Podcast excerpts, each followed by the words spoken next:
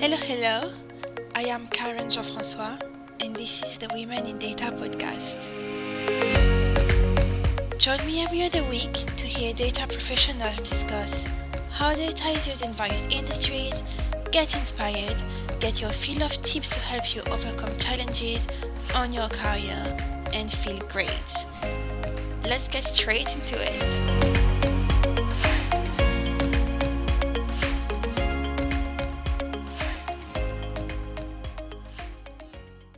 Today's episode, I'm joined by Jessica Chaplow, Head of Digital Transformation at KR Mediacom. Having started her career in a pure digital marketing role, Jessica was inspired to make a leap in the world of AI, going to the extent of doing a master's in computer science, machine learning, and natural language processing. Using her knowledge of both marketing and data science, Jessica now focuses on the role of cutting edge technologies in digital marketing. She was also selected as one of Media Week's 30 Under 30 in 2018 and nominated for the Women in IT's Young Leader of the Year award in 2019. Hi, Jessica. Hi, Karen. Thanks so much for having me. It's my pleasure. I, I have to say that when I came across your profile, I was really, really impressed with everything you've achieved so far. And that made me really curious to, to hear a bit more about yourself. Um, can you tell us a bit more about who you are?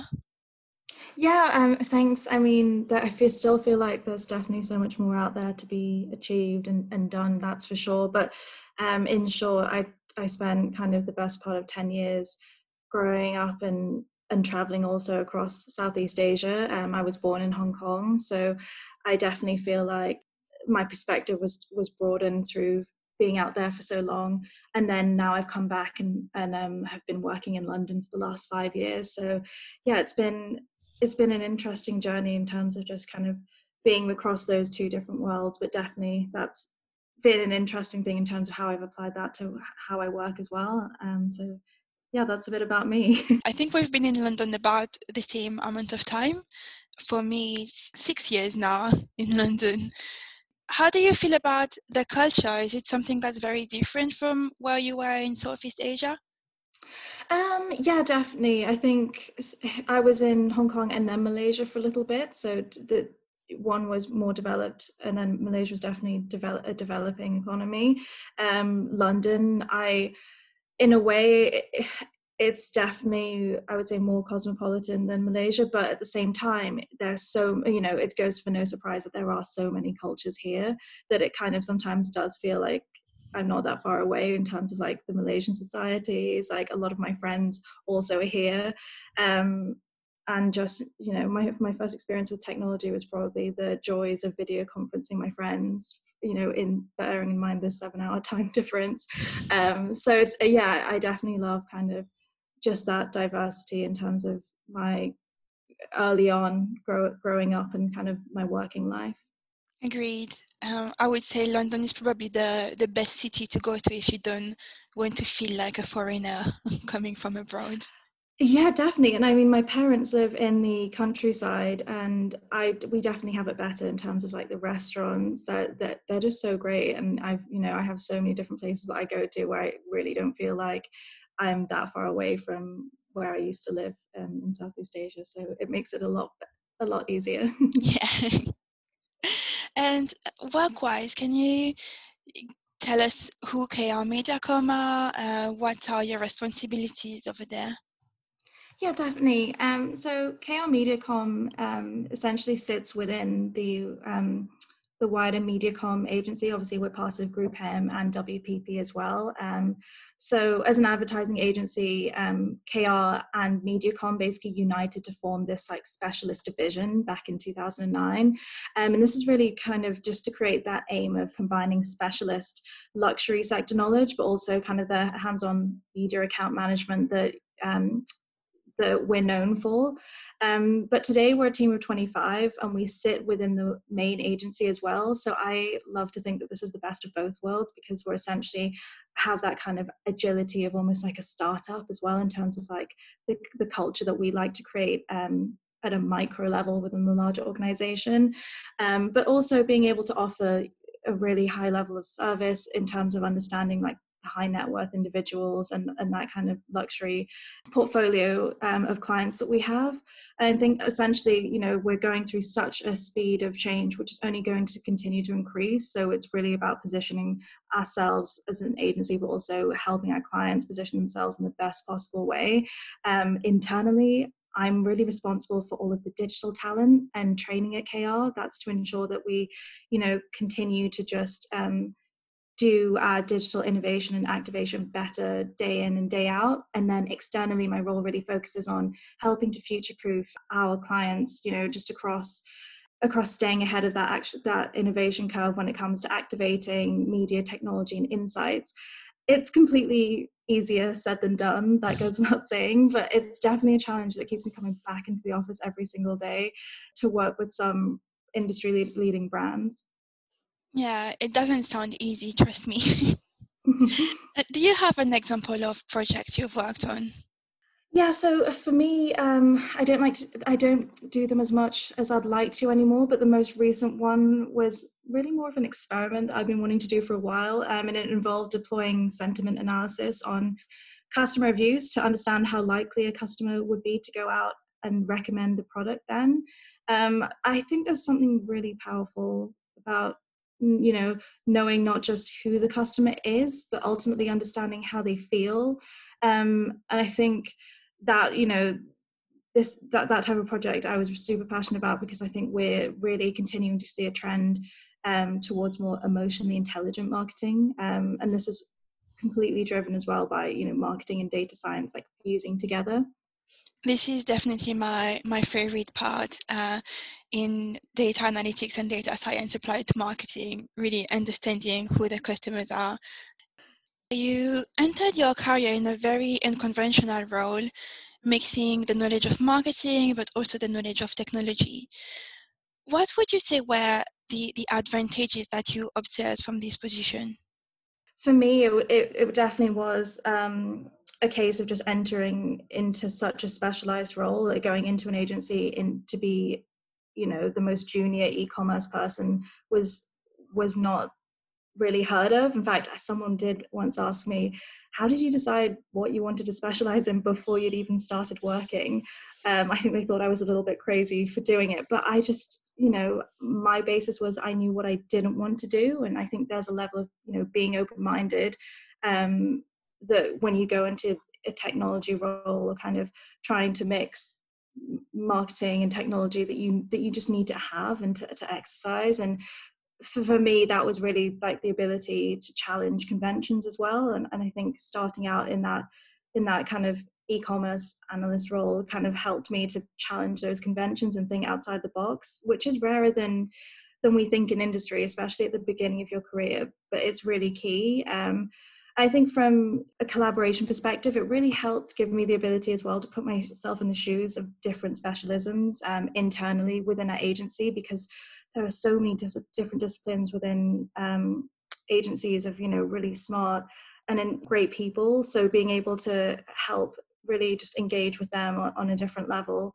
than just like that superficial kind of me talking at you really helped. Um, so I think communication and like you know data are the two areas I was really comfortable with earlier on and I wouldn't necessarily have had that if I wasn't if I was in I would say more of a traditional role where it takes time for you to to learn those. Um it was definitely more of a um more of a speedy and steep learning curve. Um there's also I think the critical thinking element that goes into it as well. I think you know marketing and like the strategic side of things where you essentially almost have to know how to create like a, a really solid you know argument or pitch. The pitch environment is one that i would say is massively helpful when connecting with technology um, in terms of uh, working in an area like machine learning. If you you know encounter the many of the usual debates or questions centered around it it really helps to be able to help you know construct a really solid argument on why you're doing what you're doing and also what it means for for the future as well. Um, personally, I get super excited about how we, how and when we use data mining, um, because I think using it in the right way can really elevate marketing insights to become really integral, um, not just um, from an analysis point of view, but also to even the research and development of a product. For me, like that's key to innovation, taking something and making its purpose far greater than what it was initially intended for. Yeah, and I guess going into a client meeting with this kind of mindset of knowing, oh, I want to use uh, data mining, data science, etc., uh, in a project to make it better, it probably does make a difference in the conversation. Yeah, completely. I think there's a level, you know, where you want to get into the weeds of something it's it's not good enough really sometimes to just to talk around things. And i think this is an area where marketing sometimes has faced a little bit of backlash in terms of like the buzzwords with like terms being used interchangeably. Um i think that's another key one is like you know automation optimization and like ai like those get thrown around so much and like they mean such different things. So i think that for me is yeah it's it's really integral to kind of just maintaining like a solid foundation of integrity but also development for careers as well um, across all of the teams. Going into computer science machine learning and natural language processing what made you decide to, to go down that route?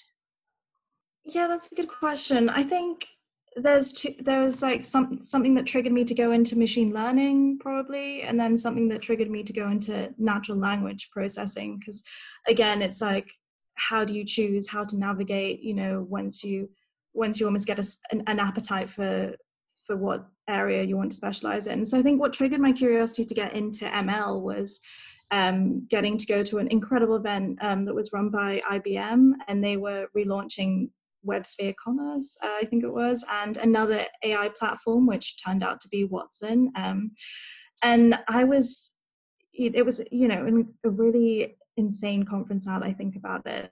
Our chief analytics officer couldn't go, and they sent me six months into my new entry level job at the time, um, which could have gone horrendously wrong. Um, but you know, they like flew, they flew me out there. It was just an insane experience where I was surrounded by so many like incredible engineers and I think that was almost the crux of it was that they weren't it wasn't just the usual sales teams um, that you get to you know to meet at every single conference you go to. It was the people who were really kind of building these incredible like Tealeaf or like Bluemix whatever you know platforms they had at the time. And and the, you could see that their passion and also kind of just their sheer technical skill as well. Um, and I mean, I can totally be honest, I definitely drank the Kool Aid when I went there. It, it, was just that type of conference, and they definitely, it probably meant it was a successful one. Um, and then when it comes to specializing in natural language processing, I think just taking it back to way back when I was at school, and I think this is also proof that you don't really realize how, you know, your past and things that you develop as you go shape you um, until you actually choose to make a big decision like specializing in something totally foreign was that i realized that you know I, before i was even interested in technology i loved english literature um, that was i was a book geek um, i still am in, in some ways even though i don't read as much as i'd like mm. Um, but i definitely learned to appreciate like syntax semantics all of those you know like things that people probably think you're a total nerd for, but just the overall impact of telling a great nav- narrative. Um, and that is essentially, you know, a key element and ingredient of natural language processing. So it seemed like a perfect way for me to apply a subject that has already sat in my comfort zone for many years with another area that completely transported me obviously out of my comfort zone because one of the most exciting component, components of natural language processing is its transformative power to really change how we communicate with the external world um, you know person to machine interactions and vice versa are suddenly made possible due to NLP, and that's you know no more proof than Amazon Alexa, Siri, or Google Assistant today. I love the the fact that something that has followed you all your life and then you took it and put it together with something that was completely new and very challenging.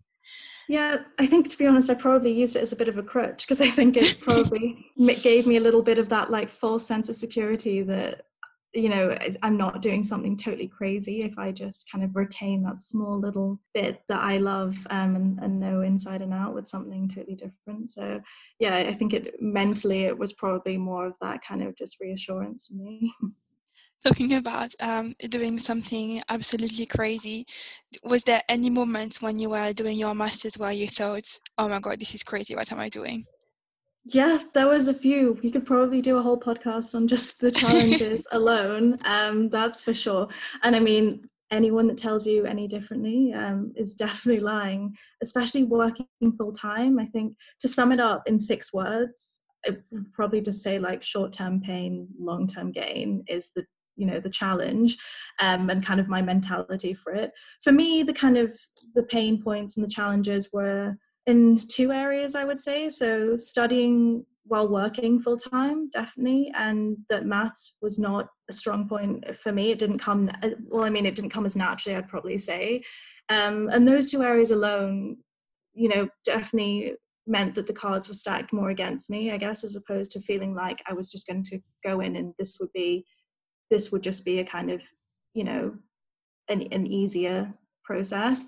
Um, studying while was working first time, I think I chose to do mine um, through the Columbia Video Network um, so that I could use the US time zone basically to my advantage. And I think that was something that I didn't actually spend that long considering whether time zones could be used to my advantage, but it definitely um, paid off. So I would definitely yeah, encourage um, anyone thinking about it to consider something as small as that because it meant that I could finish work and then just jump on to kind of a morning afternoon lecture um, and you know not have to not have to try and contend with like doing it on my lunch break and that kind of thing that would have made it a lot more difficult. I think essentially the way that i approached it also was just like thinking about it as more of a marathon as opposed to a sprint. I used to actually, I didn't mention this in my intro, probably should have, it would have made me sound more interesting, but I did um, competitive athletics for a while. So, oh, wow.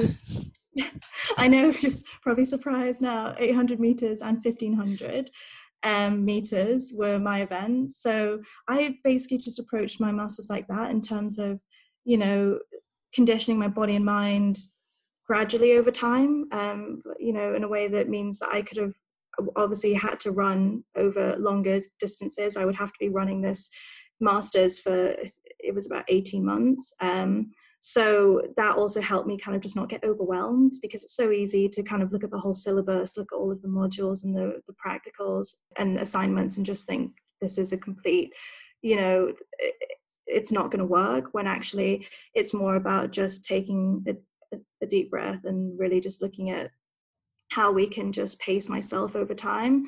Um, so that would definitely kind of helped me in terms of the studying side of things. When it came to not maths not coming so naturally, I think um, don't ignore it is one of one that I would probably say. Maths is really important for machine learning. So in in order to do things like select the right algorithm, which includes like giving considerations to the accuracy or like training time, model complexity, all of those things. And in terms of like the analogy of running a marathon i realized that kind of building my mathematical muscle as each week went by was was basically how i approached it. And then gradually things started falling into place. It was like things started to make sense different subfields started connecting with each other something strange happened and i actually enjoyed it. Um, so i think that's kind of the you know the key to doing it really. And i just think it's about not being afraid for things not to make sense because it feels like people were speaking a different language. You know it felt like it probably wasn't going to work out and you you really just have to keep pushing. Um, is there is no shortcut or magic solution. It's just you know um, enthusiasm and like resilience combined. Um, but it's it's completely worth it. Like don't get me wrong. Like I, I don't regret it for a second yeah, um, I've always studied mathematics. So from the from when I was a kid, it's always been I'm going to do math, but it was more I'm going to do math to be a math teacher. And um, even coming from a mathematics point of view, um, some concepts from the machine learning side were quite tough. So it's very impressive that you you managed to actually go through it without having a, a mathematics background. I, I would say you're a living proof that data science is a field that's attractive to people from various backgrounds, uh, especially nowadays where uh, we talk a lot about AI, machine learning, um, data science. So it's very visible, and uh, people who maybe did not know about it before or never thought about a career in that direction would be considering it. But because it's so so varied in terms of who is there, uh, sometimes it could be difficult to to identify to to people you you have in front of you or to your managers or uh, directors etc um, and i want to say that many times i've heard people saying if you don't see yourself in the seat of anyone in your organization it means that you're in the wrong organization. Do you think that's true?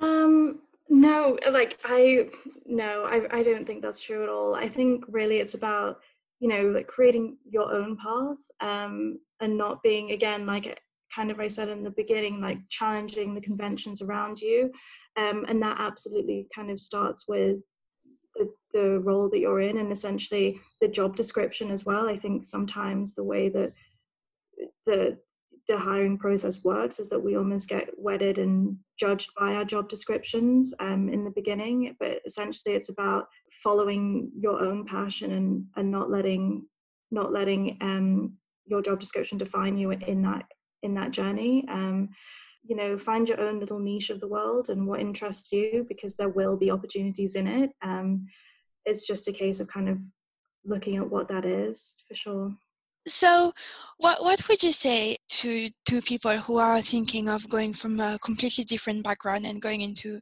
data science? I would say first of all, go for it. Don't overthink it. Just yeah, don't get too hung up on being perfect at all aspects of data science. Is probably a key one. Um, I think you don't have to check every single box, um, especially in data science, which has such a broad scope.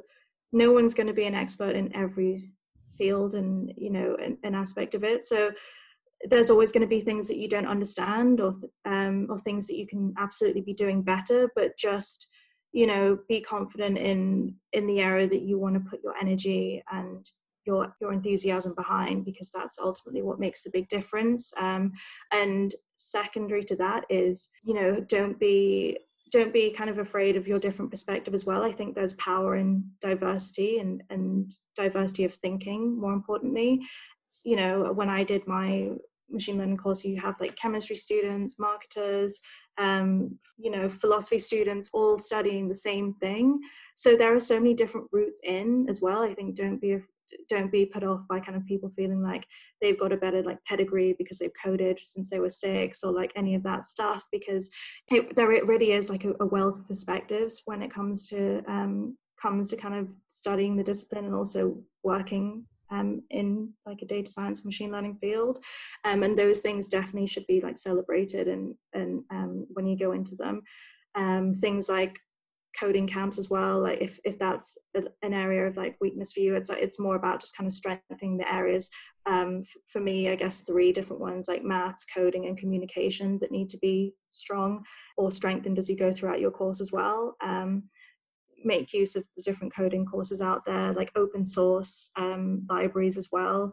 Those are really good at helping like train your models but also like helping you become more proficient. Um, and the communication side that I mentioned as well, I think a real misconception is that the more technical something is, the less like human it becomes. And actually, that's it should be the opposite. So the more technical something becomes, actually, the more we need to retain the human element, such as great communication.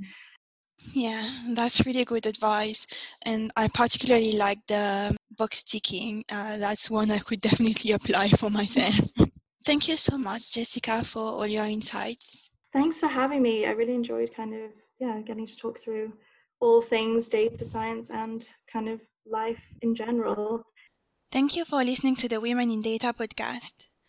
If you would like to register to the community, all you need to do is head to womenindata.co.uk. It's free and easy. Please feel free to share the link with anyone you think would benefit from being part of the community. You can also follow us on social media, so LinkedIn, Twitter, and Instagram. We would love to hear from you and have some feedback that will help us enhance the content and bring the guests you want to hear from. Have a great day.